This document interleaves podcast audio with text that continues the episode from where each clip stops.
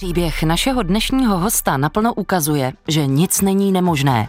Ani když do začátku života dostanete opravdu naloženo. Ale když je vůle a kolem vás taky láska, tak to jde, i když to zní tak trochu jako klišé.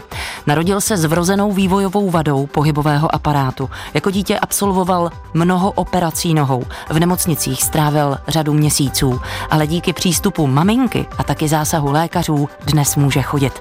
A nejenom to, nakonec i vrcholově tančil. Tohle je neuvěřitelný životní příběh, který stojí za to slyšet. A tak vám dobrý poslech přeje ze studia Českého rozhlasu Plus Naděžda Hávová. Hovory.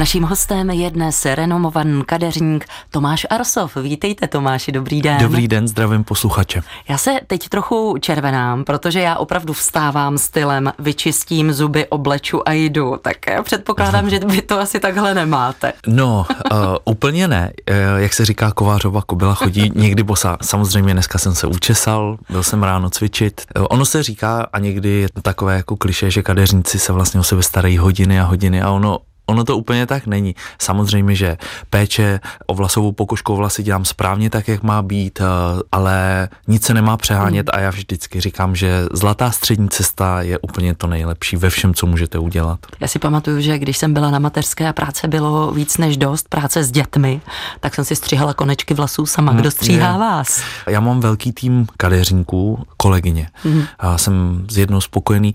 Ono to záleží vždycky. Já si zrovna říkám, ano. jaké to je stříhat šéfa. No, ze začátku vždycky říkali, že, se, že u toho byli nervózní, potí se, ale teď už, teď už ví a já jim hlavně důvěřuji, takže už to není stres, už to není stres. Tak teď začneme naše povídání vaším životním příběhem, příběhem, který upřímně mě bere dech. Jaký je váš Tomáši nejzasší zážitek? Jaká je ta úplně nejstarší vzpomínka? Já si myslím, že mi mohlo být tak 4-5 let a pamatuji si, že jsem seděl vlastně v eh, obýváku, měli jsme takovou tu starou koženkovou sedačku, na zdech byly tapety, to se dřív dělalo, že nebo válečková malba. A nad hlavou jsem měl takovou, nechci říkat proutěnou, ono to bylo z takových provázků jako lampičku barevnou. A ta svítila a já jsem měl dvě oblíbené knížky, byla to Honzíkova cesta a Kosí bratři. A pamatuji si, že vlastně jsem tam listoval a já jsem se vždycky mamky ptal, co je to za písmenko a, a, a moje teta a mi často říkala, že jsem byl takové dítě, které se na všechno ptalo a proč a na co. A když mi třeba odpověděli, dám příklad, to je pračka a na co a proč. Takže jsem byl takové to neúnavné dítě, které se na všechno ptalo a vlastně jsem chtěl všechno vědět, ale tohle si pamatuju moc dobře, ta knižka byla taková ta modrá, že jo, s těma uh, kosíma bratrama a vlastně já jsem si tam listoval, ptal jsem se na ty písmenka, takže to, to je úplně to nejvíc, co, co si jako v hlavě pamatuju. Já teď držím v ruce jinou knížku, Jmenuje se Když vlasy poslouchají. Vy jste jejím autorem a je to vaše autobiografie. Ano. Popisujete v téhle knížce i to, jak jste se narodil s vrozenou vývojovou vadou. Ano. Mimochodem, Tomáši, i to je důvod, proč působíte v neziskové nadaci Achilleus. Ano, tím jsem se stal vlastně patronem. Jak já vám to řeknu, ten příběh, jak se to stalo. Ta kniha je vlastně od mého narození, kde vlastně poukazuji na, na ten problém. A do té doby, než jsem vlastně začal psát tu knihu, tak uh, jsem od těchto věcech nemluvil. Takže když to někdo neví, tak ono to není vůbec poznat. Stalo se to, že je to asi rok a půl zpátky, jedna moje klientka pod tím tlakem všech televizí a médií a, a té pozornosti mi vlastně řekla, že jaký já můžu mít starost, vlastně mám jakoby jednoduchý život. A to mě přivedlo na tu myšlenku, že opravdu čas říct lidem a ukázat, co je za tou mojí osobností, co všechno jsem si musel prožít. A hlavně jsem chtěl, aby ta kniha inspirovala mnoho lidí. A je jedno, jestli jsou to začínající kadeřníci, podnikatelé v různých sférách, eh, lidi, eh, kteří se potýkají vlastně s každodenními starostmi. Takže vlastně v té knížce jsem chtěl ukázat, že všichni jsme jenom lidi, máme všichni stejné možnosti, stojíme na startovací čáře narození a je to potom o tom, jak ten život uchopíme. A i přes všechny ty těžké věci, které se mi staly a nebyla jenom jedna, tak um, je to vždy o nastavení toho člověka. Není to o tom, jestli máte bohaté rodiče nebo nemáte, jestli vám někdo dá peníze, nedáte, protože dneska není úspěch, úspěšný biznis uh, jenom to, že máte peníze, ale já vidím za těch 17 let, co dělám tu práci, že úspěšný biznis je to vlastně udržet a progresovat směrem nahoru, to je ten úspěšný biznis, najít správné lidi kolem sebe a umět to celé ustát. A to všechno popisuju právě v té knize. Já jsem vyhledával nějaké věci ohledně té vrozené vývojové vady a našel jsem eh, organizaci, spolek Achilleus, eh, který se tím zabývá. Takže jsem byl velice rád a říkám, OK, tak já se s nima spojím a chtěl bych vědět nějaké věci. Spojil jsem se eh, s paní vlastně ředitelkou, ta, paní Stáňa, která to má celé na starosti, tak jsme si dali několik schůzek, sedli jsme si. Můj příběh jí velice dojal. Je dobré vědět, že každý druhý den se rodí jedno dítě v České republice a na světě každé tři minuty s touto vrozenou vývojovou vadou. Je to vlastně jakoby ortopedická vývojová vada, můžou tam být různé kombinace, dolní končetiny, horní končetiny, ale nejhorší je, když se k tomu připojí třeba, je to tělesné postižení, ale když je tam i nějaké psychické, to je jako silná kombinace. A já jsem v té uzavřené skupině, kde vidím, jak se tam rodí vlastně každý druhý den ty děti a ty rodiče si s tím neví rady, vůbec je to o těch rodičích, mm. protože ty to musí ustát a vydržet. Nesmí se hroutit, musí být silní, nesmí to vlastně dávat těm lidem, kterých se to týká najevo, protože to je to nejhorší, mm. když vás někdo začne litovat, protože já si vlastně nepřijdu jako nemocný, mít nic vlastně není. A do té doby, než jsem začal psát tu knihu, tak jsem si vůbec neuvědomoval, jaký mám zázrak. A ona mi to říkala i Stáňa, ta ředitelka té nadace, že to, co já mám s těma nohama, že je opravdu zázrak s touhle vývojovou vadou. Můžu chodit, cvičím, závodně jsem tancoval. A já jsem nikdy moc neposlouchal lékaře. A jeden primář ortopedické ambulance vlastně v Motole mi řekl, že to, že jsem neposlechl ty doktory, tak mi zachránilo vlastně život. Nechci tím nabádat lidi, aby neposlouchali doktory, ale já jsem se necítil nějak omezován. Já jsem, oni mi vlastně nadiktovali od dětství, že nesmím lyžovat, tancovat, běhat, skákat, že bych měl asi jenom sedět. A já říkám, proč bych měl sedět, když nic necítím. A takže jsem je neposlechl a začal jsem v dětství závodě tancovat. Já jsem to vlastně jako vrcholový sport a spoustu věcí cvičím. Eh, můj trenér se vždycky směje a říká, ty máš nejslabší nohy, nejtenčí, ale zvedáš skoro nejvíc kilo. Takže já v těch nohách mám sílu, ale jako fyzicky vypadají, že jsou tenké. A co mě teda dojalo, že opravdu ty lidi v těch skupinách a těch, kterých se to týká, tak eh, vlastně nemají ty možnosti, jako já, tam je, dochází vlastně k omezené hybnosti v tom kotníku a pod tíhou té bolesti si třeba dobrovolně nechávají amputovat končetiny.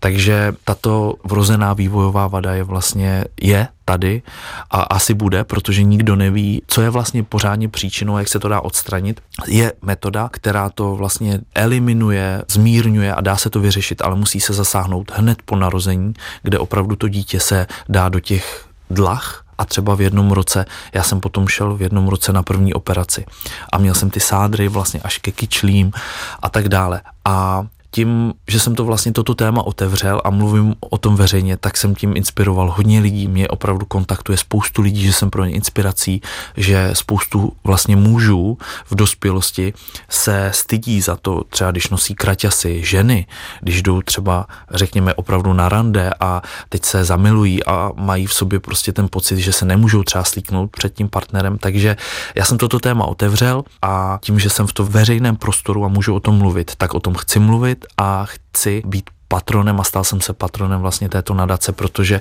mám ty možnosti a je potřeba lidem pomáhat, protože já jsem si to prožil. Byla by asi blbost, abych propagoval nebo podporoval někde nějakou jinou nadaci, když sám jsem si něčím prošel, takže vím, jaké to je a můžu se za ty lidi postavit. A o dalších projektech, které Tomáš Arsov chystá, si budeme povídat za okamžik. Posloucháte Hovory. Nadčasová povídání s nevšedními osobnostmi. Najdete je také na webu plus.rozhlas.cz, v aplikaci Můj rozhlas a v dalších podcastových aplikacích. Mluvíme nejenom o neziskové nadaci Achilleus, ve které je Tomáš Arsov patronem a ve které pomáhá dětem s vrozenou ortopedickou vadou. Mimochodem Tomáši, co je to takzvaný club food? To přirovnání vzhledu té nohy, dřív se tomu říkalo koňská noha, ale už se o toho opustilo, protože to není takové etické, není to hezké, takže se tomu říká jako golfová noha, mm. golfová hůl. Mm. Tam dochází opravdu vlastně k omezené nebo žádné hybnosti v oblasti kotníku, jsou ty kosti tam jinak poskládané, zkracují se šlachy, takže vlastně ty lidi nemůžou došlapovat na patu, jsou zkrácené ty kyčle, takže ta hybnost je taková nemotorná a Já jsem to přirovnal úplně nejlepší pocit, aby si lidi představili, jaké to je. To je, když si vezmete boty, svážete si tkaňčky a budete muset chodit. Budete si zakopávat o ty nohy, spadnete a ta chůze je opravdu nemotorná. Takže nejlepší přirovnání, aby se lidi mohli tak nějak představit, aspoň z nějakého procenta, jak, jak se ty lidi cítí, je, když si svážete tkaňčky u bot napevno a budete muset chodit. Vy jste pro mě, Tomáši, příkladem nezměrné vůle a takové té odvahy čelit i nepřízní osudu. Byla i vaše nemoc důvodem, proč jste šel a vystudoval zdravotnickou školu. Teď zpětně by se to asi mohlo říct, že nějak nevědomně jsem se proto rozhodl, ale já když jsem byl malý, tak eh, i v té knížce jsou fotografie z mého dětství a já myslím, že to je věk, kdy, to je ze začátku, když se podíváte, tak tam mi mohlo být asi pět, šest a já jsem tam dostal, ano. zrovna jste to našla, já jsem tam dostal uh, takovou tu dětskou sadu lékařskou a mě to vždy bavilo si hrát na doktora a prostě mě to fascinovalo a asi to bylo tím, že jsem tam prostě od narození trávil spoustu času, to byly opravdu hodiny, já mám na těch nohách vlastně sedm operací, takže spoustu času jsem trávil v nemocnicích a na operačních sálech. Potom já jsem chtěl být učitelem, tím, jak jsem začal závodně tancovat, tak um, jsem chtěl být učitel, bavilo mě kreslení, malování a chtěl jsem mít vlastně do nějaké té umělecké sféry. A to se mi nepovedlo, nepodařilo se mi udělat vlastně přijímací zkoušky ze zpěvu, což se teď zpětně ani nedivím. Já beru věci vždy v životě tak, i když jsou špatné v ten moment, tak mi to má někam posunout a vždycky říkám, má to tak být, třeba mi to ukáže lepší cestu. Já se z toho nehroutím a nejdu tou hlavou proti té zdi. Takže jsem to tak přijal a druhá varianta byla vlastně zdravotní škola, protože moje sestra ji studovala, moje sestřenice je dětská sestra a líbilo se mi to. Já jsem si říkal, OK, zubař by byl fajn nebo plastický chirurg a myslel jsem si, že mě to vlastně bude bavit a inspirovat a, a tak, ale to se nestalo. Mě je vždycky líto všech lidí, takže já se, vš, se všema lidma soucítím a je to pro mě velmi zatěžující a bylo to vlastně už v tom věku, kdy mi bylo 15, ale pro mě bylo těžké v 15 se rozhodnout, hmm. co vlastně budu dělat celý život. Já jsem to nevěděl. Ale nelituju toho, že jsem na té škole byl, protože i to tancování, ten chtíč někoho něco učit a vlastně i ta zdravotní škola, ta péče o ty lidi mi obrovsky dávají velký kredit eh, v profesi, kterou dělám teď. A kdy přichází to rozhodnutí životní hmm. nebo nasměrování k tomu, abyste se začal dívat lidem na vlasy? Hmm. A kdy přichází to rozhodnutí, budu kadeřníkem a co víc, já nebudu jen takovým obyčejným kadeřníkem, já se stanu jedním z nejlepších kadeřníků v celé České republice. Tak uh, takový záměr vůbec nebyl. Ani vlastně pořádně nedokážu na tuto otázku odpovědět, protože to přišlo úplně jak blesk z čistého nebe. Já jsem najednou cítil, uh, já se vždy řídím podle intuice. I v biznise, ve svém soukromém životě, v jakémkoliv rozhodování a nikdy mi to nesklamalo. Ale největší prvotní impuls vlastně přišel tehdy na té zdravotní škole, kdy já jsem cítil, že mm, tohle nebude ta správná cesta. Najednou jsem začal vnímat to, že mě baví víc jakoby ta estetika, vlasy a já říkám, já bych chtěl být prostě kadeřník. Ani jsem nad tím nepřemýšlel, jestli je to správně, jestli to tak má být. Já říkám, já to prostě jenom cítím a tak to chci. Takže jsem si zatím šel, podařilo se, udělal jsem si vlastně eh, kadeřnický kurz akreditovaný ministerstvem školství, eh, odjel jsem do zahraničí, sbíral jsem zkušenosti, potom jsem se vrátil vlastně do Čech a už to jelo. Ale moje vize tenkrát tenkrát byla, že chci dělat prostě kadeřníka a že chci dělat lidi, být s nima v kontaktu a vlastně dělat tuhle hezkou práci, ale v to, v jaký biznis se to rozjede a že budu i vlastně první v České republice, kdo vytvořil vlastní vlasovou kosmetiku, tak o tom se mi ani nezdálo. Dá se vůbec vaše zdravotnické vzdělání propojit s kadeřnictvím v tom smyslu, když se podíváte na klienta, který k vám přijde, podíváte se na kvalitu jeho vlasů, případně vlasové pokožky, Dokážete poznat z jejich kondice, jak je na tom klient se zdravím? Dá se z vlasů vůbec něco vyčíst? Dá, hodně. Myslím si, že tohle právě mám z té zdravotní školy, že já jsem si vždycky říkal, jak ten doktor prostě může vědět, třeba ty lidi lžou, třeba si vymýšlí nějaký symptomy, ale ono se stačí podívat na toho člověka jako když to máte nastudováno a z té praxe, tak vidíte a vlastně ve zdravotnictví, když máte nějakou diagnózu, tak je to problém spolu s příčinou a abyste odstranila ten problém, tak musíte přijít na tu příčinu hmm. a já tohle implementuji právě do těch vlasů. To znamená, když má někdo zničené vlasy nebo vypadávání, lupy, mastící se pokožku, tak já neřeknu, OK, tady máte na to šampon, jděte si to umít. Ale já těm lidem vlastně edukuju tím, že jim vysvětlím, jak přijít na ten klub toho problému. To není, že si na ty vlasy dáte jenom šampon, protože se to bude tvořit dál a dál.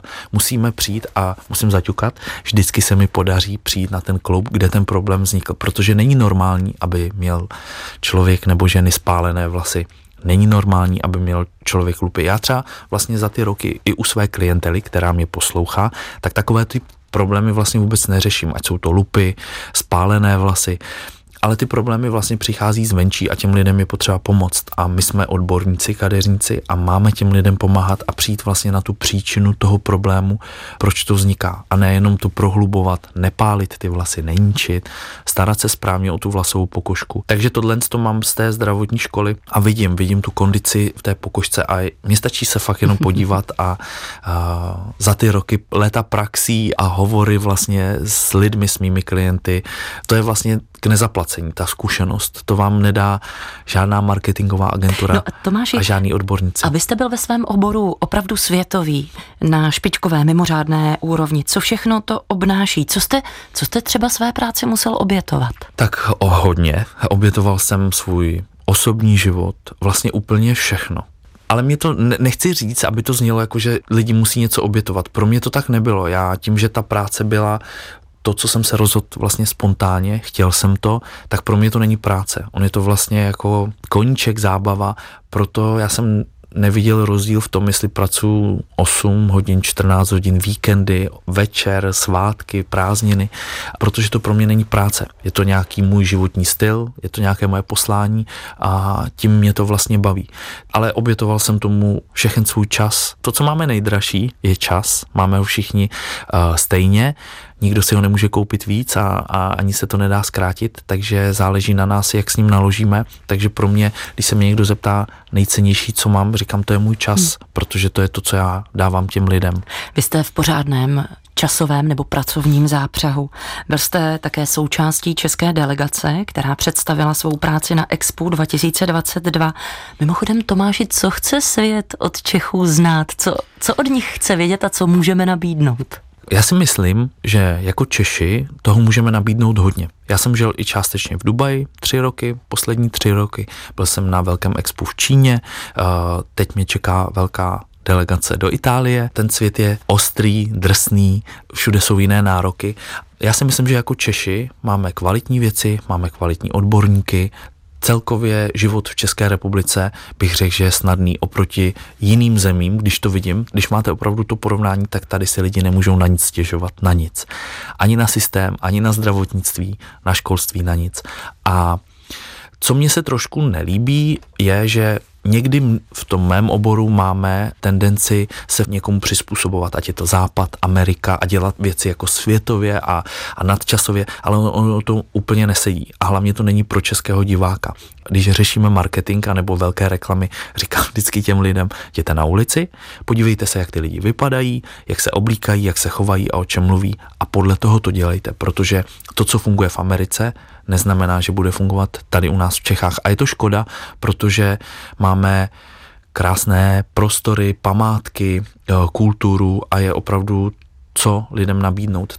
Pojďme se na chvilku vrátit do kadeřnického křesla. Zkuste si zafantazírovat. Uh-huh.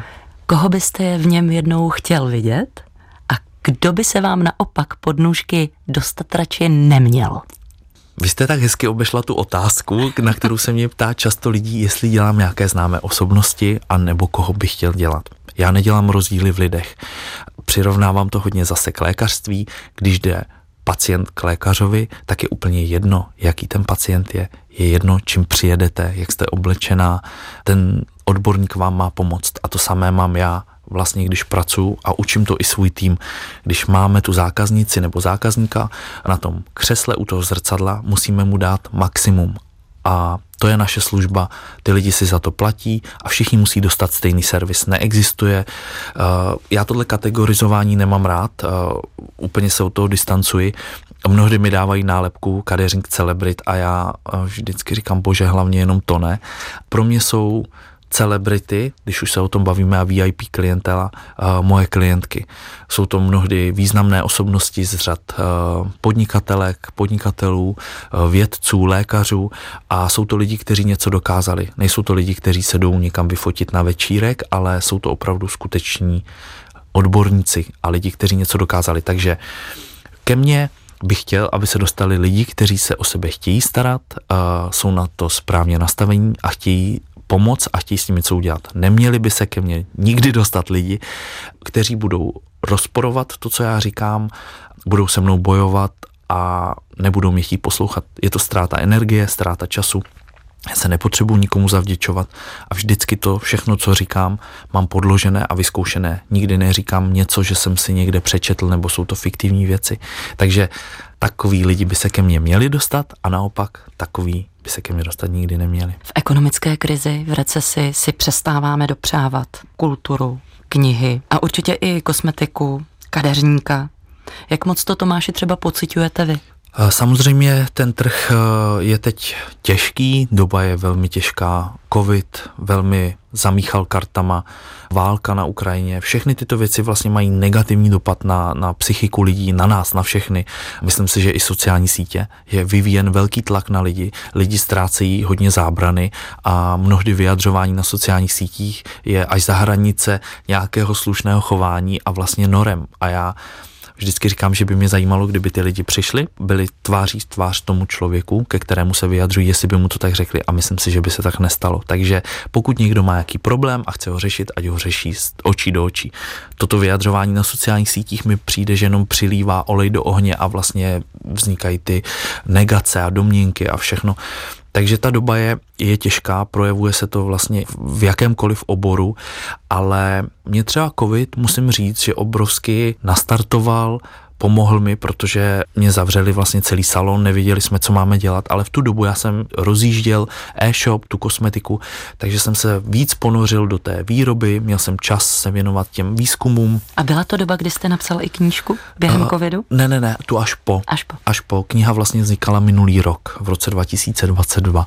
A ten covid mě třeba osobně pomohl, nastartoval mě, já mám rád jakoby velké výzvy, takže uh, jsem neseděl a nečekal jsem, co se bude dít, ale jeden můj kamarád řekl, který pracuje ve fashion beauty segment, to úplně až tak nezaznamenává.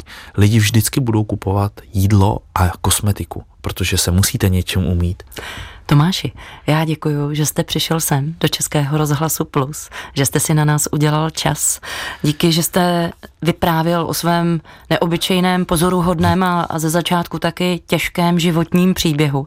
Držím palce, především ať jste zdraví a ať vždycky dokážete najít spoustu energie, té dobré energie, kterou k práci potřebujete.